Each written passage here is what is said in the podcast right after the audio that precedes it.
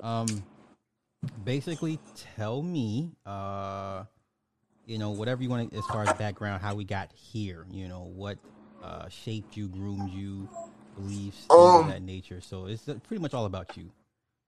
all right, yeah. Um, I was born in uh, I was born in San Antonio, Texas, on Halloween, 1993. Um, I didn't know the woman who birthed me till COVID 19 happened. I was raised by two very, uh, very fortunate to be raised by two very loving adopted parents who was very old. They're still around, but my pops is like 70 something now. My mom's like 70 something. Um, but yeah, I mean, it was it was a struggle growing up. I mean, I lived in a lot of different places. Uh, Michigan was I, I lived in uh Battle Creek and I lived in uh Dearborn out there. I was uh, I was adjudicated at a young age. I was adjudicated when I was like 14 years old.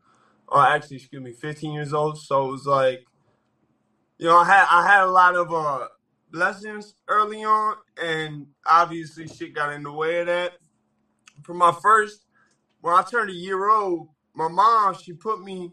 She has a photo of it too. That's what that's what really makes me bugged out about. She has a picture of me. She made it too. She made him me a devil outfit.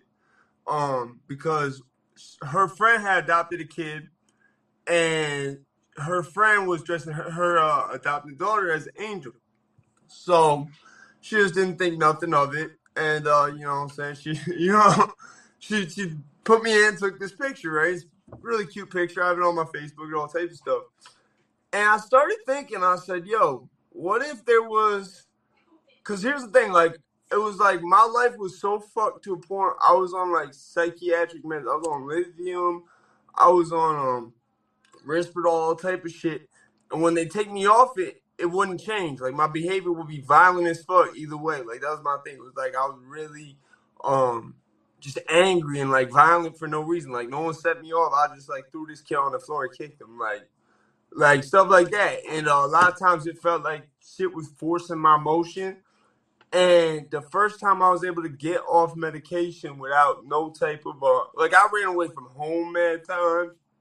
I was like I was an asshole to my adopted parents. Like it was to the point where like I couldn't control it, and uh, it wasn't until after I turned eighteen that I started uh, being able to control it. But because there was such a long pattern of this uh, mental health like behavior, that they just kept me on the meds, thinking that it was safer off that way. And then when I went to prison this last time, uh, the doctor in there who's very anti-medication, more so like uh, manifest destiny type thinking he goes, um, he goes, you know, I, I, you're only here for about a year because you, you know, what I'm saying you don't got much time. Uh, we're gonna we're, here's what we're gonna do. We're gonna leave everything the same unless it presents an issue. So, I got jumped while I was in prison, and cause cause I cause I stick to the code about shit. I you know I stayed on my bunk and I, I kept quiet. I put some glasses on. My boy gave me some glasses, and it fit the shiner perfectly. And um eventually they noticed I was missing my meds. And they called me medical and they're like, uh, so you got three options. You could either, because uh, I remember the one the doctor said he really didn't want me on was lithium, but that was there such a short time. He mm-hmm. didn't see no reason to make it, you know what I'm saying? So when I get to medical, you know, they, they, they didn't say nothing about the black eye, but they're like, uh, if you, you can either refuse it, we're going to put you in SAG. You could uh, take it, or you could, um, you know what I'm saying, talk to the doctor. So I already knew the doctor you know what I'm saying, uh, felt a certain way. People in my dorm had noticed, like, out of 80, 90 other people in my dorm, they're always like, yo, you way better off that shit. Like, that shit is probably what's making you have a hairpin trigger with everything. Like, there was shit I knew, like, I was probably walking into dying just by, like, spazzing on this person or, like, and get, and, or, like, causing a beef to happen that, that, that could bring about that. And the thing was, like, because I was a white boy – like it got one or two reactions where like either people didn't think I was really going to do something I was going to do, or then once I did it, it was like you know what I'm saying. So uh, it was a lot of shit that got me really known within the prison system, and that's that's sort of what what made me want to do the YouTube. Um, on top of that, like I've I've done music since I was 11, so that was like my my first thing was like I started rapping, and then after that I started playing guitar. And my father my, my biological father, who I've never met, and I've heard he's he's dead. I heard he ran into my biological mother in a bar ten years after I was born, and he didn't know who she was. There's all kinds of crazy shit. Like my biological mother uh, was adopted and never found her her uh, biological parents. Um, so there's there's a lot of uh, a lot of things at play. And she uh, has what she thinks is like psychic powers and shit. Like I've seen myself have like certain like ways of knowing what someone's thinking about, whatever, before they even, you know what I'm saying, they ever. So if I, I've had that since I was a little kid, I've had ESP where like as a little kid, especially, I could see ghosts. I could I could go into people's houses when I wasn't there. I could like mentally go in their houses and tell them exactly what they was doing, like to a T. And um, as I got older and shit, um, other kids was like, "Yo, that's weird." Like, we're not fucking with that. So I stopped doing it. And I, I also have an extremely like unnaturally high IQ to the point where either if I said it, like people wouldn't believe me. And as a kid, it caused me a lot of frustration, right? Because I was thinking of shit that was so high ahead of where I was at in school. Like I would do the math, and they would say I cheated on the math because I didn't show none of my work. And uh, the math is the lesser of my scores. And I'm doing like algebra calculus with no calculator, no, and it's literally just the answer, and it's within like two minutes. So there was always a bunch of um really unique things about me growing up, and uh, I wondered because the way that the the thing my mom did with that picture, I, I started thinking about when I had kids. I, I told my wife, I said, "Do not put that shit on him and take no picture. If you want to take a a picture of him, maybe in part of it or whatever. Just don't put the whole shit on him because I feel like that shit. Like that's where I feel like the first like incident of like some type of like otherworldly shit happened in my life because it's like after that there was times where it was like something else was moving my body and the way it was was like my mom and dad are not religious.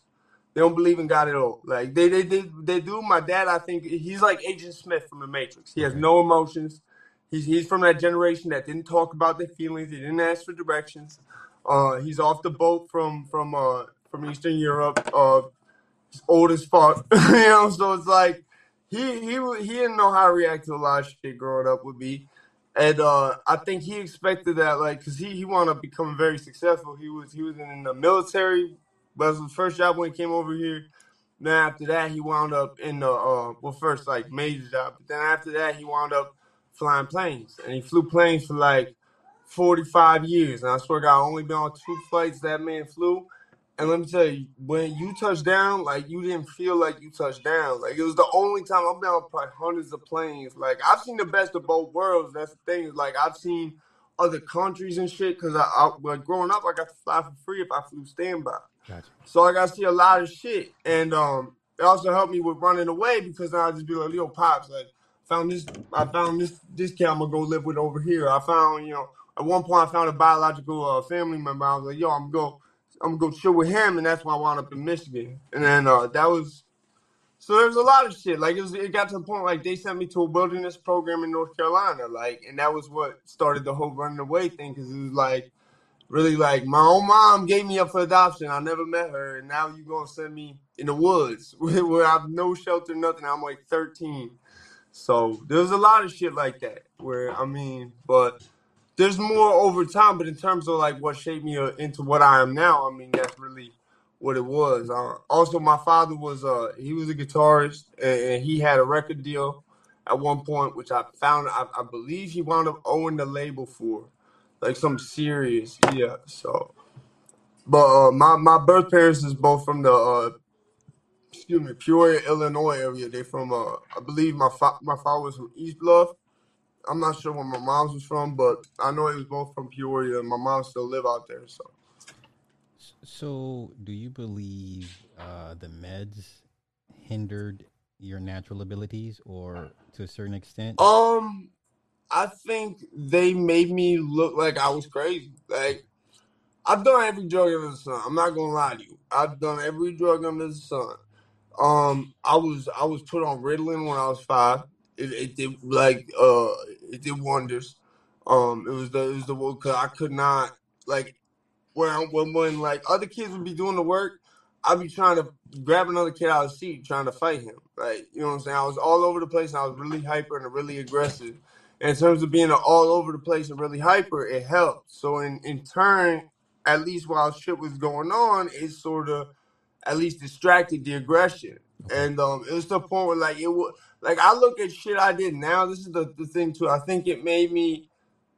It's like especially when I was on the lithium, like the the Risperdal made me like I used to be walking around like your size. You see what I'm saying? So it's like I lost a lot of weight over a very short period of time, and uh, I've been on that since I was seven.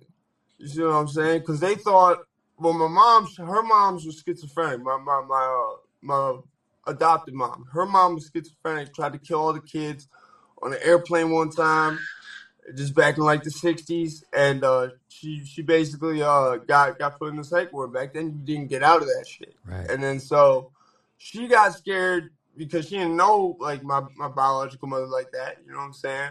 Um, but she got scared because of her own mother. Like she's like, okay, if this kid's seeing ghosts and shit, like it's got to be like schizophrenia, you know, because that was of what her her mother dealt with. So uh, she went to the doctor after I'd been put on Ritalin, and he was like, "Well, this is this is seizure med, and we we gonna try it for uh, what's it called? We're gonna try for uh, we, we're starting to try for antipsychotics. It's had some use over the past like 10, 20 years, but we're still trying to do runs and now in children. So I know what it was. The doctor got a kickback, and basically they put me on on on Risperdal. And so after that, that's when like I got I still had all the problems I had, but I was just like so like zoned out all the time. Like most of the time, I could I would I would I, I would let it I would uh still act out. But like a lot of times, like just because I was how zoned out I was, I would let it go. And they viewed that as like the slightest bit of improvement, just because I was too tired to fight at that point. Like so, um, but as time progressed, like there was a lot of situations where, um, especially once I was on the lithium, because it didn't slow me down like that. Uh, it it, it basically like it really made me to a point where I couldn't. Like I look back on myself on Risperdal and there's like I know what I was thinking. I look back at myself on lithium. I have no fucking clue. Like I went to my parents' house my, my adopted parents' house for the first time in six years, five years yesterday.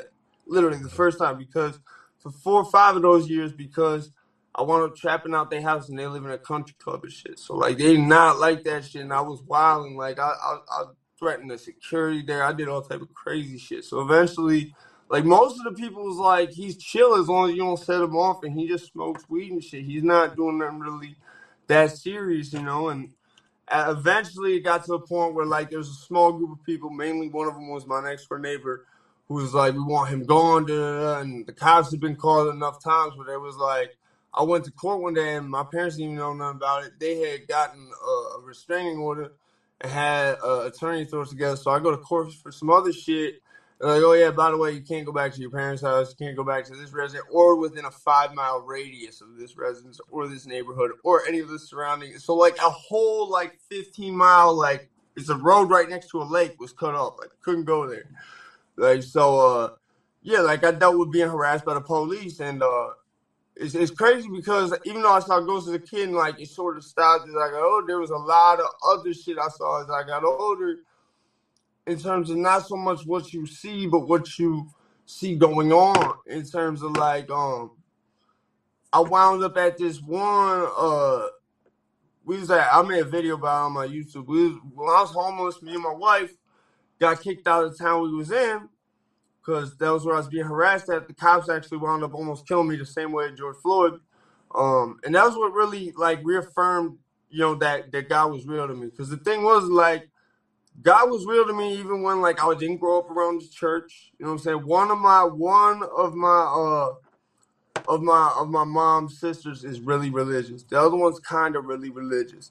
But uh the one that's really, really religious, um, put it like this, when my grandma wound up in the psych ward, her her dad See, he had done some real fucked up shit and was a part of something like big at the end of World War II, if you understand what I'm saying um with Japan. Um he flew planes. So basically he wound up um I had no idea he like what he even did like and how serious it was because um it was basically like he flew one of the I forget which one. I don't think it was the Enola Gay, it was the other one, but he flew or co-piloted one of the B-29s that dropped on I think it was Nagasaki. It was everyone yeah, so he was like on the crew of one of them shits and uh he was really like verbally abusive and shit to to after um my grandma left, he was really like abusive and shit towards like my my parents and shit like that. Like he uh not my parents, excuse me, my mom and shit like that. So because she was the oldest, so he took out most of it on her. And uh her little brother, he didn't really get took out on her, but he he was sort of like her closest friend. He's now a brain surgeon.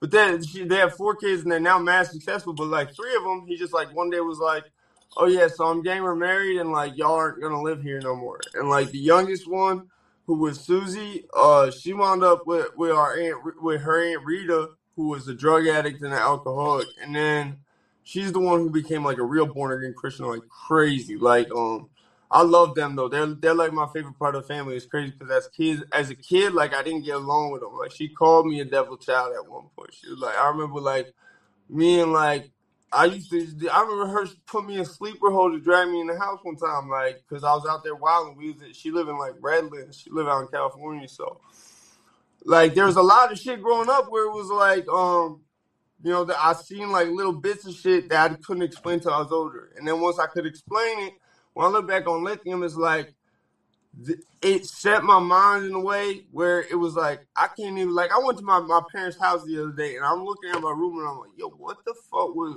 was I like? What was I on, yo? Like nothing was organized. The shit is trash. Like there's like guitars in there that like for whatever reason like I took halfway apart. Like and like granted at this time like I was doing a lot of other shit too, but it was like I don't remember how half this shit happened. I don't remember how like any of it happened. Like I remember I went in there, I found like a trigger lock to some shit, and I'm like, I don't even remember how this got here. Like I mean, there's multiple thoughts I could think about how this got here, but I don't remember. You know what I'm saying? So I've heard I've heard reports of me doing shit to people where like I don't remember doing this shit. I remember when I first came home from jail, like uh my my boy was like, I remember you knocked out uh, this kid's uh, this kid's mom tried to tried to fight you. You wound up throwing her on the ground, and then her dad, uh, her her man, the kid's dad jumped in, and I wound up knocking the dad out, and then we got in the car and left because I guess I, I, did something to that kid. Like I, I, don't remember what it was, but something really foul. so it's like there's a lot of uh points in my life where I think like I could have if I just got off the the lithium at that point, shit would have gone back to normal.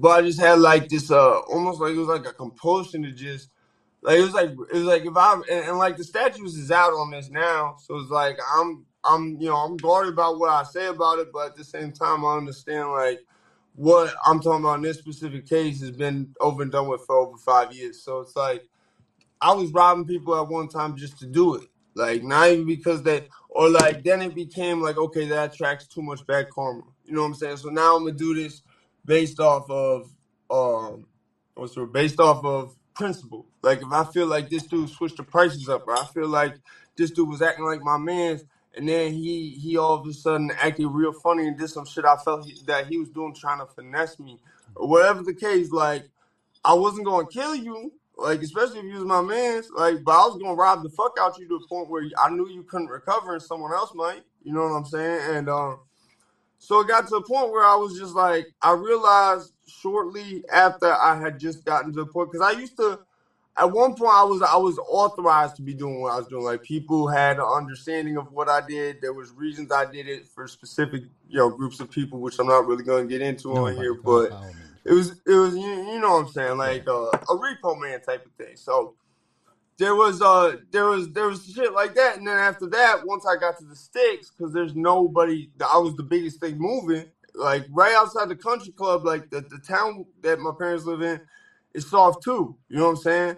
Um, there's there's their town, and then there's Bethel, and then there's Danbury. And Danbury is, is turned up right now. Drake was wearing the Danbury the Danbury jersey. They got the uh the Netflix documentary out, yeah, like yeah, where the, yeah. the yeah like so I grew up. I grew up right in Danbury. Like I spent probably more time in Danbury than New Milford. Um, because I got along with the kids better there, and it made more sense to me. Like it was, especially once I came back from being in Michigan, because once I got like incarcerated out there in Michigan, it was like that was the first time in my life. It's like, yo, you are the minority. Not even just in terms of kids, like in terms of staff, everything. You are the minority. Like there's only like in your cottage one half white kid besides you. You know what I'm saying? So it reached the point where like I was exposed to a lot of shit, and uh, I didn't like being in the sticks because I felt that they was racist, and uh, I, don't, I don't like racism. That's that's you know what I'm saying. I'm very anti that. So it's like I had those people I clashed with. I had people that I felt was um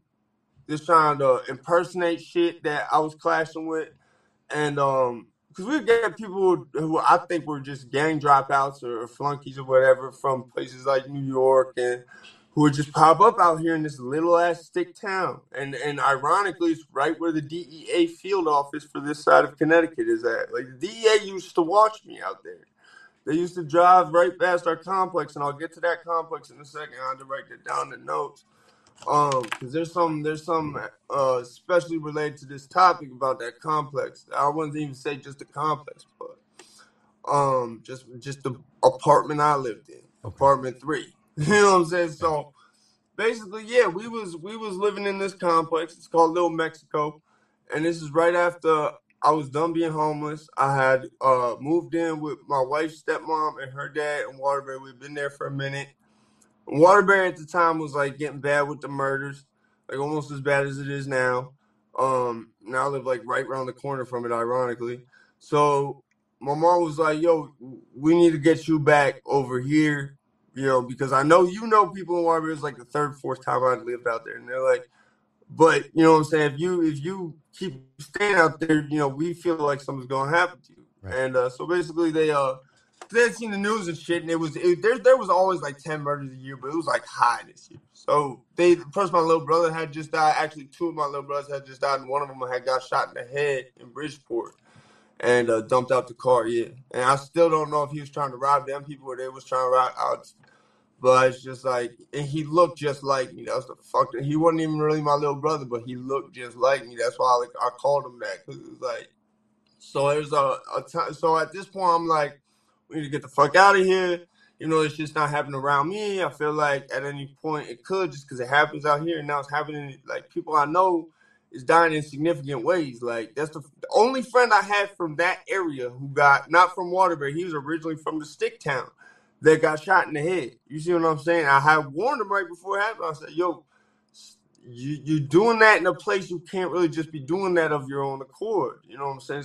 They they they got regulations for that, and if someone finds out you're just doing that shit, and they finally put two and two together that it's not no nobody's ordering it, it's just happening. Uh, you're gonna be in big trouble. So I don't know what the situation was, but basically, like I've always had that type of shit with people where I could tell they was gonna die before, and like almost exactly like my little brother Reed who died. He died literally. He, I, he haunts my house. You know what I'm saying? He I have a couch he gave me from moving company he worked at, and it's wood. It's real wood. It's not plastic enough, so I think it's that channels it. You know what I'm saying? Because I know enough about that.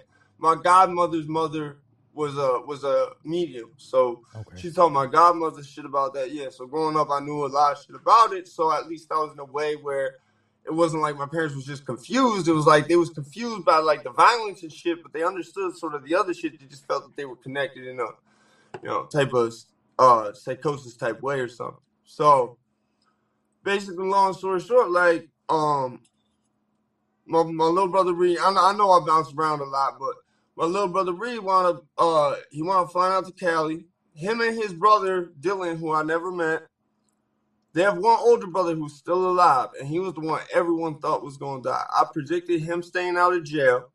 I said because he went back and back again. He's done like 13 years in prison, and he's only 30, 34 or something. Like, you see what I'm saying? Yeah, he did. His first bid was a home invasion. So he did his yeah. So all three of the the whole family went down for. It was really sad. Like the whole family went down for some shit when they were kids. Like Reed was like seven or eight. He was the youngest. And uh, basically, uh, yeah, they wound up when Reed went out to California. He he left he left here, and I was the last person he seen before he went to the airport. And uh, I'll get into his brother in a second. I'll make sure I stay on this right here, and then I'll get back to everything else and loop back around because this is crazy. So my my little brother Reed, um, he left for the airport. It was June. It was right after my son was born. It was July no, excuse me, right before my son was born. It was like June, midway through June of 20, 2019 or 20, no, 2020, because COVID had already happened, um, or it was starting to happen.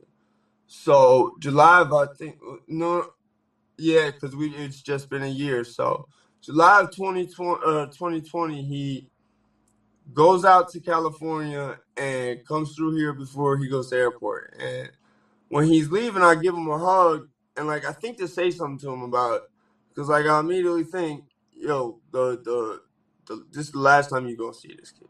It's the last time you're gonna see him alive. And uh, in a way, I was right, but in a way, I was wrong because last time I saw him alive was on FaceTime. He was on a train. He was going to, ironically, meet up with another kid from out in the sticks over there, over in uh in LA. And this kid, I guess, is linked in with a rehab working there somehow. Um, and uh, from what I heard, basically, uh, he he he was there, and I believe gave this kid Reed whatever, or my little brother Reed, excuse me, whatever the fuck you know he fell out on, which I've understood was meth because his heart exploded. Like he smoked enough, you know, crank to where his heart blew up. Yeah, so this is where it gets crazy. Reed was 24 years old, okay, when he died. He died out of state on a complete different side of the United States, in a place where he has family ties with people because because of the the home invasion type case that, that as kids and like their mom was wrapped up in the shit, their dad was wrapped. Their mom and dad can't be together, so their dad owns a moving company that operates out of mainly uh mainly I believe California. But also it, it, it moves weed for the dispensaries from California to Colorado to Washington to Oregon. Uh one someone in his family invented the strain Obama Kush. Like his family's really involved with the weed business. Mm. So basically his brother Dylan this is way before because his brother Dylan was the second oldest. This is back when I was homeless. Uh, at 24 years old, goes out to Colorado, and um, basically he's out in Colorado, and you know he's having a great time. And he was the only, from what I've heard, he was the only of the of the brothers that would never even try to do no heroin or nothing like that. You know what I'm saying? They all they all partied and shit like but like Steve the oldest one was like the type who would do it if it was like around or whatever. Reed was the addict. Like he was the one. He was like he fell out so many times. I, I remember. I, I, think the first kid, the first time my little brother fell out, I think he was uh he was thirteen or 14 mm-hmm. He he was banging dope by the time he was like fifteen or sixteen. You see what I'm saying? Like I left to go to wilderness. Now I ran around from home, and when I came back, this kid was he wasn't like the the kid who just smoked weed and was like you know, he, he was like strung out, but he was still he he didn't let it change him, you know, and that was what I always respected was like he never was was he he never did know like there's times he pocketed shit and I know he did, but it was some shit that was inconsequential. You see what I'm saying? Like it was some shit he knew I wasn't gonna care if he did that, and it was probably some shit that was worthless anyways. So um you know, it's the type of shit where no one else could get away with it, but he couldn't. He always says like, yeah, like if if if, if Alex robbed me, if Mac robbed me, I just have to let that go. I just have to I just have to accept that. You know what I'm saying? Like so his brother Dylan had died, and I really carried Reed through that. And at the time, Reed was living with me up here too. That's all the other th- thing I think about. The summer before he died, he was living up here. So Dylan dies 2000. Dylan dies the year before my little brother Lane and my little brother Butter dies. Dylan dies in Colorado at 24 years old and under under overdose circumstances in a very mysterious manner. Um, supposedly he may have owed bounty hunters money. I don't know, but both kids died at 24 years old. I did not know Dylan. I will never try to pretend I know Dylan or knew Dylan, but I knew Reed and I know Stevo. And Stevo was the only one out of the three brothers who made it past 24. And both made it the same exact way and died pretty much the same exact way by overdosing on something away from home, away from their parents, away from their moms. At the, you see what I'm saying? Mm-hmm. And it's like um that made me think like think about soul gem theory. Like what back in the day, like there was really something where you could like take this one dude, and you could put him in the gym, and he could never get out. He's stuck in his own little world. Like he can move around in there, but he can't get out. You know what I'm saying? It's such a consistent theory. Like ever since before this even happened, I started thinking like, yo, that it could really be some shit. Like so. I, I, I think about how how Steve-O ever since Reed died, he completely did a 180 with his life. Like I remember the last thing, one of the last things I ever told Reed in person when we had like a real deep conversation, because he used to just pull up at my crew all the time, and he knew he could just come in here and like. There's times I almost jumped him thinking he was a burglar or something, and like mid, literally mid stride or mid pulling something. Like I was like, "Oh shit!" I didn't realize because he would just open my door and be like, "Yo," and I'd be like, "Yo, what are you?" Oh, it's Reed. Like, so basically, yeah, like there's a lot. Like this kid was a character. Like I love this kid to death. So, um, after he like before he went, before the time I see him when he went out to California, uh, his brother Steve-O was in prison again. And in the time that I had come home from prison, and I've been out for damn near, uh, for almost like six years. Um, he basically had gone and come back. I think it was twice or three times, and we were locked up together. Me and Steve-O. I had no idea he was Reed's big brother. No idea. Talked to this kid at Chow Hall. Didn't talk to him, but said what up to him every day. He was a very notable, known figure on the compound. So was I.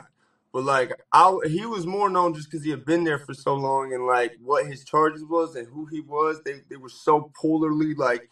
He looked like a, a geek kind of, but like a jacked up geek, like one who was like real jacked. You know what I'm saying? Like dude was like his arms was always on some Fed shit. That's why I told her. I was like, your arms look like you did Fed time. Like, so he uh he fucking um we get home and shit, and all this shit happens, and uh, he's in jail, and Reed's like, um, yo, I, I don't know why. Like, I'm at the point I kind of just want to cut Steve-O out my life for a bit or something, like to get his shit straight, because he just like, what's the point? He just keeps going back to jail. It's like I lost one brother to drugs. You know what I'm saying? In terms of overdose, and, and from what I understand, like Steve-O was owing people money and shit, and I had to help him out a couple times because um, I was good at holding on to shit, and not using it, and just getting rid of it. And I guess like it got to a point where like um Steve got hit by a train by being fucked up on drugs. Like he has a permanent yeah, he got fucking hit by a train because he like was wobbling whatever, and literally right as the train's coming, he liked to do a lot of a lot of fucking shit, man. I remember one time I was like, yo, uh, he had huge lines, yo. These shits is like the size of this pen. I don't understand. I'm like, yo, is that is that Kane? Like thinking it's yeah or something like. So he goes, he goes, yeah. I'm like, some tells me, don't, don't, don't. It's not. And so I fucking, I do the littlest corner. My nose was on fire. I said, and my vision started going crazy. I said, what is this? And I'm trying to figure out for like five minutes because the feeling feels sort of familiar, but I have never felt it before. I'm like, well, it's not DMT because I've only done that once, and this don't feel like that. There's no paralysis. It's just like I start thinking. I said, wait, when they when the police almost killed you like George Floyd, and you came back to life on the stretcher after you saw your soul float out your mouth like Looney Tunes, and you was on the ceiling. You know what I'm saying? Because that's literally what happened. Like everything was black for like what probably was really like a minute, and then for like after that, it was like a curtain opened up. And I saw like myself like laying. I saw the whole scene play out. Like I was floating, and then the thing was like I didn't see myself get put on stretcher. It was like it froze. Like you know, in GTA when you get the wasted. Yeah. Yeah. So I'll get to that apartment. I gotta get to that apartment at some point because that was something else. But anyway, so wake up on the stretcher, and uh sure enough, I'm I'm you know I'm like they shot me up with ketamine. They're like they're like he's crazy. He's out. He's off his rock or whatever because I think that the police was scared because a it was a black cop who initiated the uh, uh, the um, it wasn't really a strength. They broke my bed in the process, but it's the black cop who initiated it because uh they wanted me to go to the hospital, and I was like, I don't need to go to the hospital. I'm fine. Like I think they were like taking my shit to like make it look like I was crazy, so they could get me to go to the hospital for whatever reason. I don't know. So I get to the hospital, and they I'm calm as shit, and they shoot me up with ketamine. And uh, I thought when I came out the hospital, yo, I was I was beyond like lost my mind. Like I thought two or four days had been four or five weeks. Like It, it was it was not a fun time. Like and like if you tried to tell me that it had been less than that, I would get like to the point where like if you kept doing it and been like, no, it was all, like I would get to the point where I'll get like angry to the point like I like if you kept going, I was going to get violent about it. Cause like the lithium, that's what that would do. It would it took every bit of like restraint I had, just blew it out the window. Mm. So yeah, there was there was uh I think what it was was that apartment. Um first first let me let me finish that part off because I don't want to keep moving y'all around like that. When I floated up, it wasn't like everybody says where it's like a light and you see a tunnel against one. You see that part when you're going and then it becomes all black. And for what was probably really under two minutes, it felt like it was about at least when I was unconscious before my vision came back, but I was still unconscious. It, was, it felt like it had been like 10 minutes. It was like sort of like a movie opened up. Like I swear to God, I, I, I didn't think it looked like a curtain like opening like for a movie. I swear. Um, but like the thing was when when George Floyd happened, it brought it all back. Like that was something that really traumatized me, and because I tried to sue over it before, and they wasn't trying to take my case. I sort of like pushed it to the back. You know what I'm saying? I was like, I don't need to worry about that no more. You know what I'm saying? Uh, I got my medical card and all that. You know, I've, I've been through a lot of trauma, so like that shit really fucked me up. You know what I'm saying? It's like the damn the police almost killed you, and that's not supposed to happen to you technically. If you, if you were to go by stereotypes of what society say or whatever, like so it's like at that point, um. I was like at such a point where I they had already been targeting me. So I was at a point where I was like, man, God don't even really exist if he letting this shit go on. So then they almost killed me. And I literally like the moment my vision appears, it's like I'm ported third person into like almost first person. But like I could tell it's not really exactly first person yet. It's like first person in reverse. I'm staring at my face Mhm. and I'm on the bed, and I can see like the the fatigue, like the blue BDUs the coffee wearing. I can see that, and then as I float, it goes upwards, and then when I get to the ceiling, it gets to a point where it's like I have 360 degree vision. Like I can see the the, the ceiling's gone. It's a white hot light, but at the same time, I can see the whole shit below me. I don't gotta orientate. It's like it's just detached. You see what I'm saying? Like it's like you'd almost change the whole physics and structure of the way the world was. And um, literally right after that, I started seeing flashes of clouds. And I think if them clouds had got to a point where they stayed, I think I would have died. I think that's the point where I would have been dead because it was the point where I didn't see nothing that happened. It was like everything froze and it like pans out. Like literally when you die in Grand Theft Auto and it says wasted, it was literally like that except everything froze. And uh, no cops kept shooting or nothing. No cops kept having it. It was just like that that scene frozen. And uh so my old apartment, this apartment, apartment three at Sherwood Commons in New Milford, Connecticut. This apartment has been boarded up, and I only say that because it's been four, five, actually no, probably like seven or eight residences, residents there since we've left. Every time my wife would drive by it, it's boarded up. You know what I'm saying? They'll have a family live there, and then she'll drive by it again, like a few months or a few weeks there, because we live quite a ways from there now. She only go back there to like, see certain people and whatnot. And she's like, I've seen that shit boarded up at least once a year. And I remember hearing her say this here and. She's like, babe, they boarded up our apartment when we was on the phone. Like, they boarded up our apartment. And then, like, I guess before my bid, they had someone move out and they boarded the shit up again.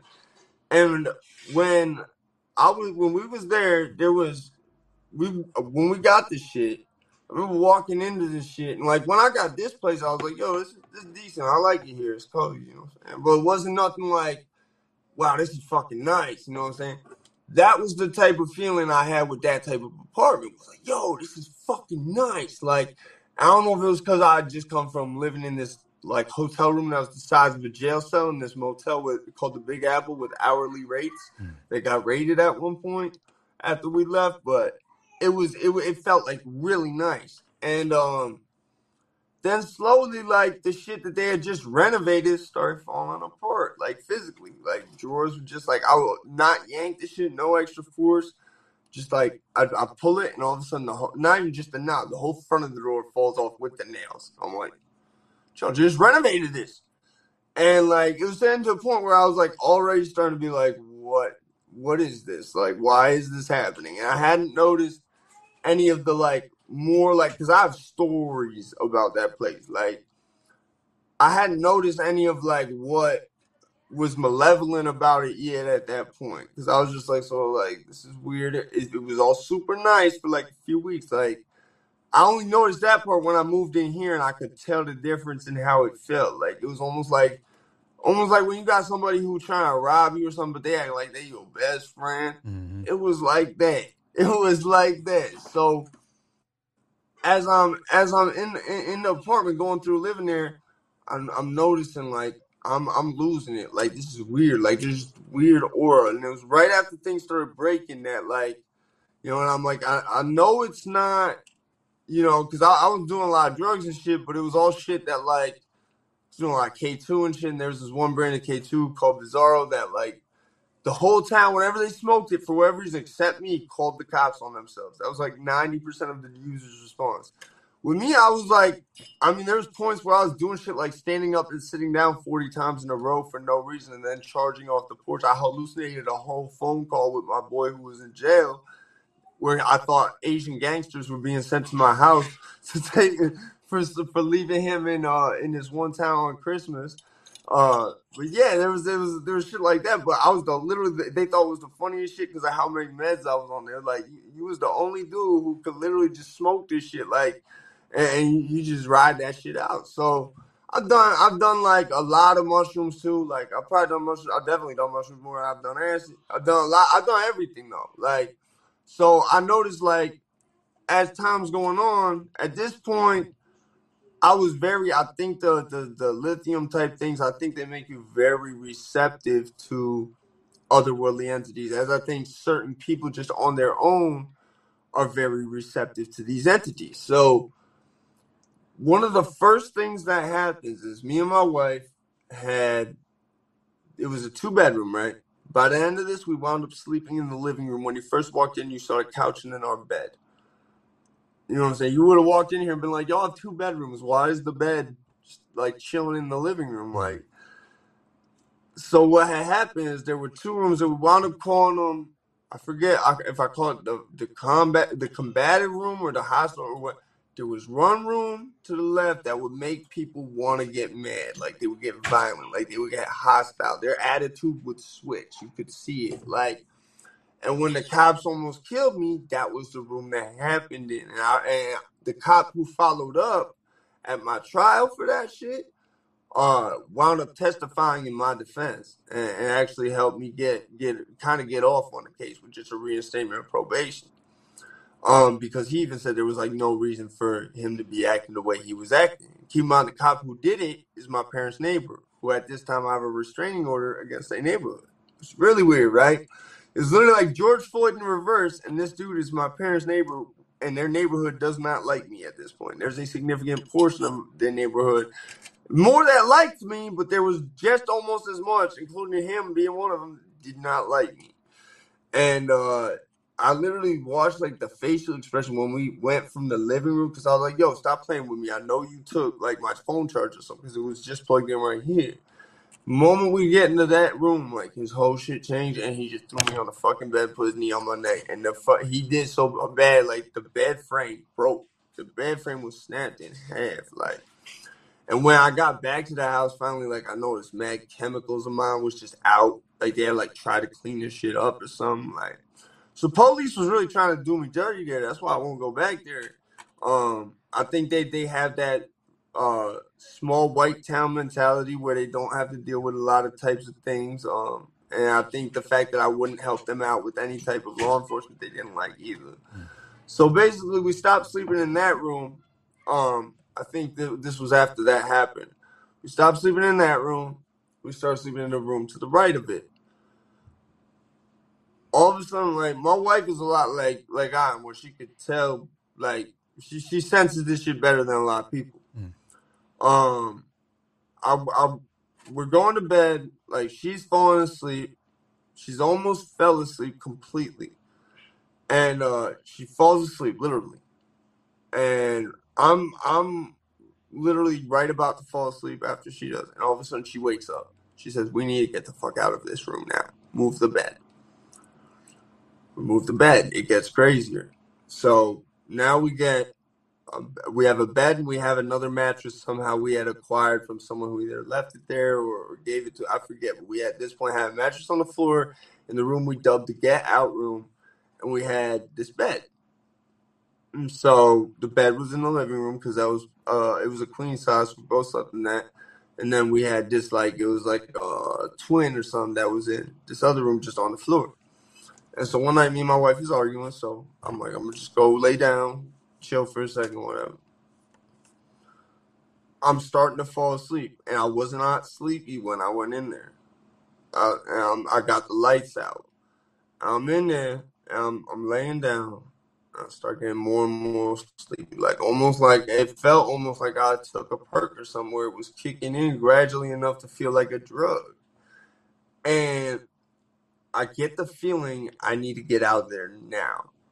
And I, I just, I'm like, you know what? Fuck this. I'm not going back out there to fight with her. I'm not gonna, you know what I'm saying? I'm not gonna be, uh, I'm just going, I'm just trying to rest. I'm gonna just lay down.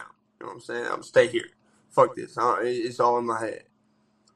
Like I always tell my mom, like that apartment and like certain, like the the the place was at at the park with the Satanic Cult across the street, and then Dudleytown. Those is the three places I seen. Dudleytown being the first one I saw where it was closing your eyes won't make it go away. Mm-hmm.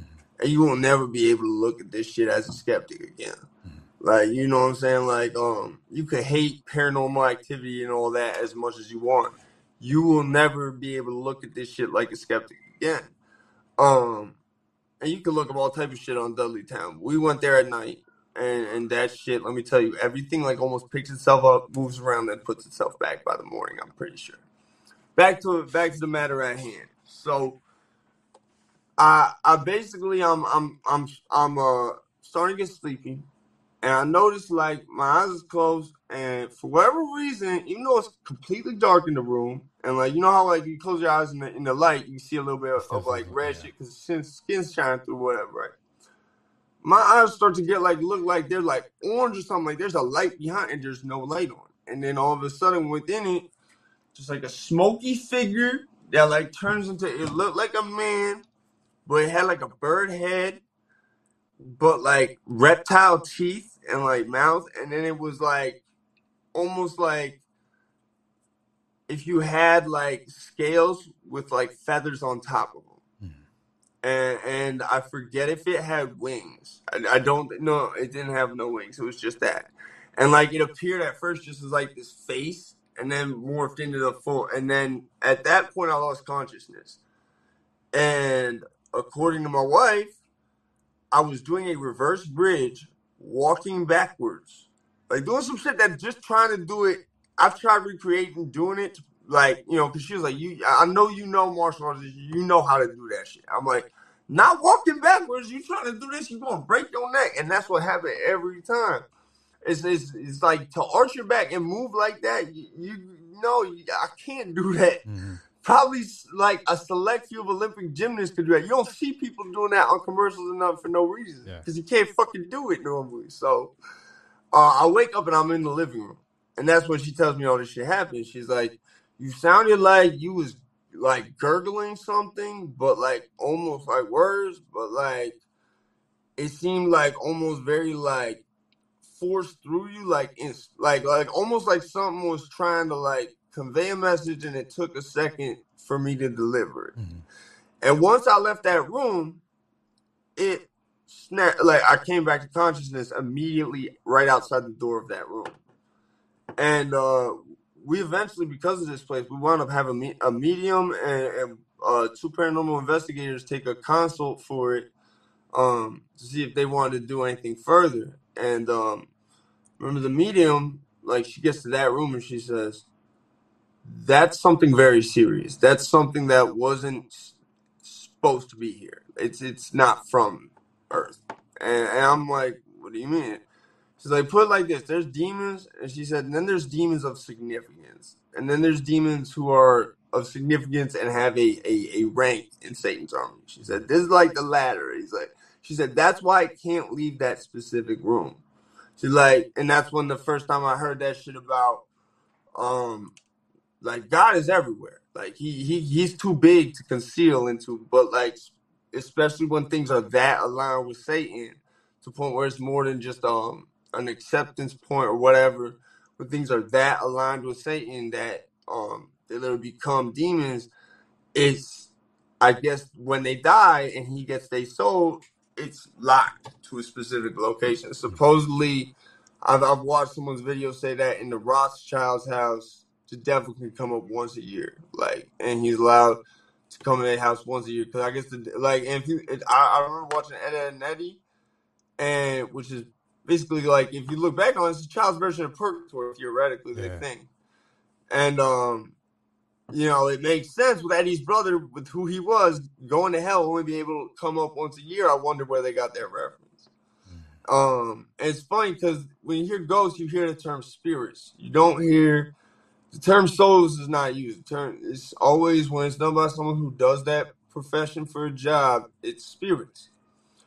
And I always think of it like, imagine this: the song "YOLO" by Drake. You know what I'm saying? Just because I really don't like Drake right now after uh, the whole Danbury Trashers jersey thing. So, th- what if selling your soul, right? You get all this shit in exchange, right?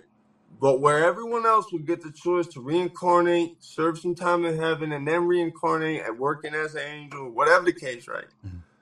You don't get that chance. You are stuck in hell. There is no parole. There is no EOS. You are more than a lifer. You cannot die.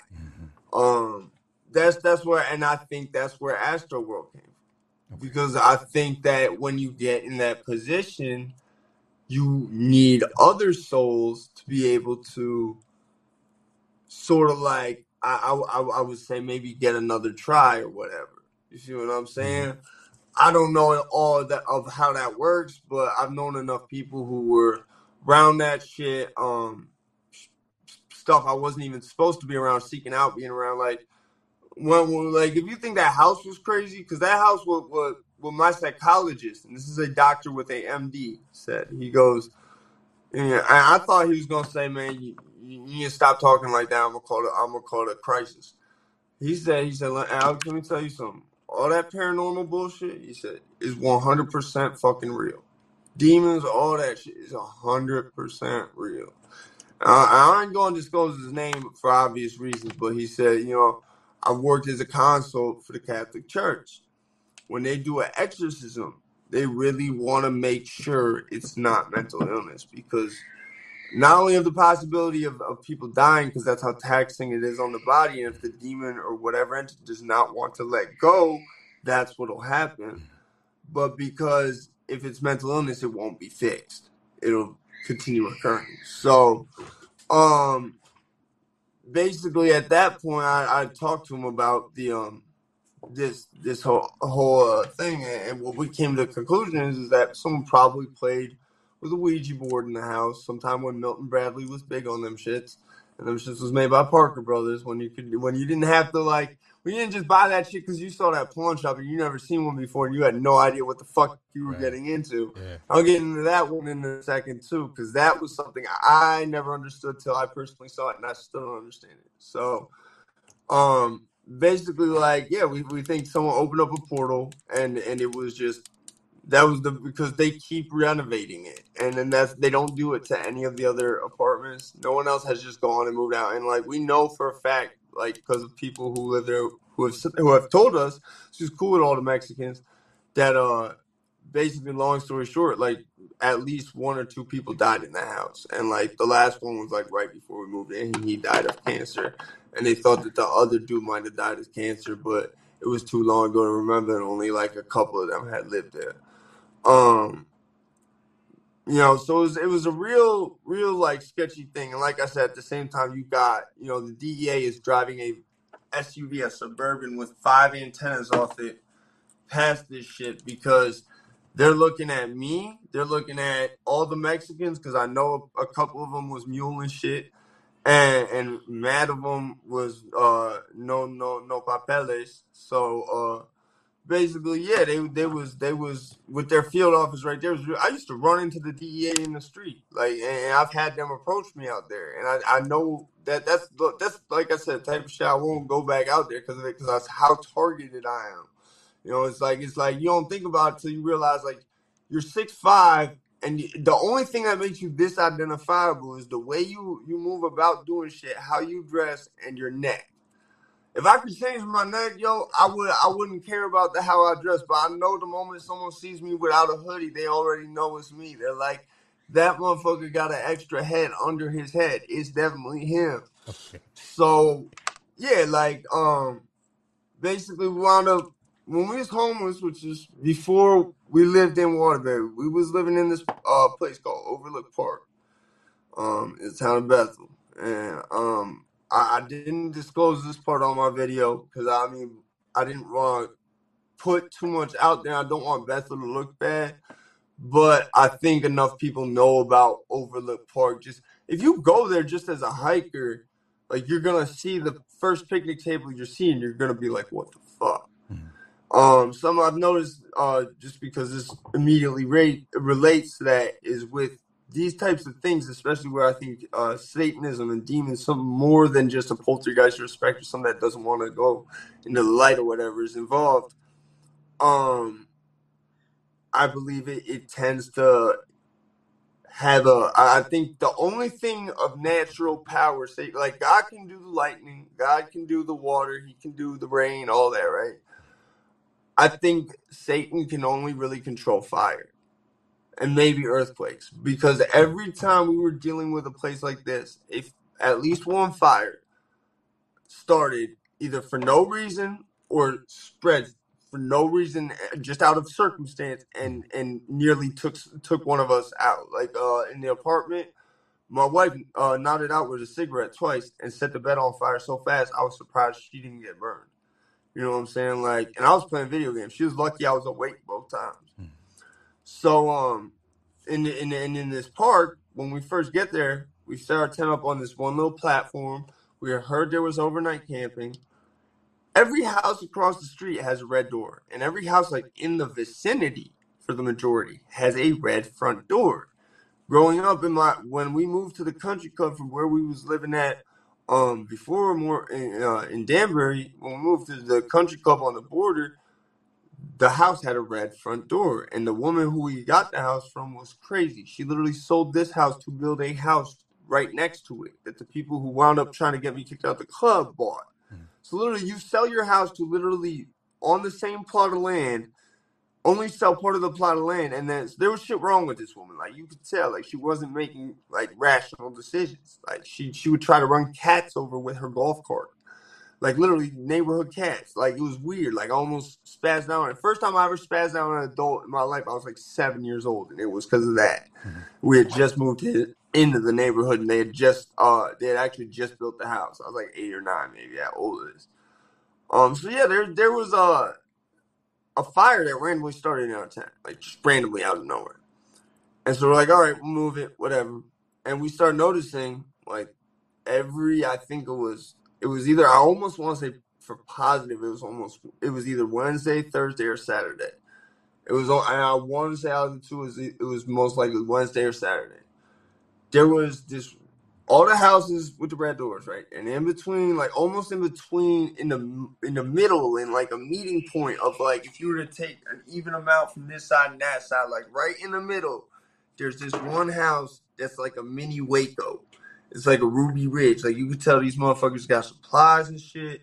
There's all type of there's multiple buildings on one lot, a lot of which are like Quonset huts and uh, sheds and shit that are improvised. Um, so there's there's this this whole weird aura with this chanting. that does not stop from and red and white only red and white Christmas lights. No green, no and it does not and it's always in the same house with a fire.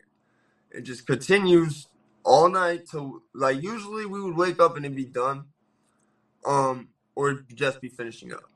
And one morning we woke up well before that because we heard a woman screaming, like screaming like she was being murdered.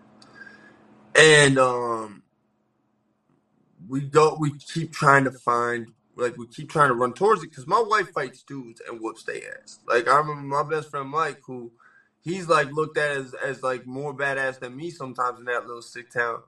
He even says like, "Yo, I don't even think there's no dude out there who could who could like try to fight your wife. If you try try to fight Casey and, and wouldn't get ass smoked. Like she's almost killed me fighting me before. Actually, in this in this exact park. Like, and I think it was because like things were manipulating you know, she basically thought I was I was talking to a seven year old kid who was asking me about my skateboard, yo, like while I'm walking, I'm like, yeah, it's this brand, and I, I kept walking. She thought I was talking to a female for whatever reason. This is a seven year old boy on a bicycle who just asked me really quick, and she on I hear her shrieking as I get up this trail.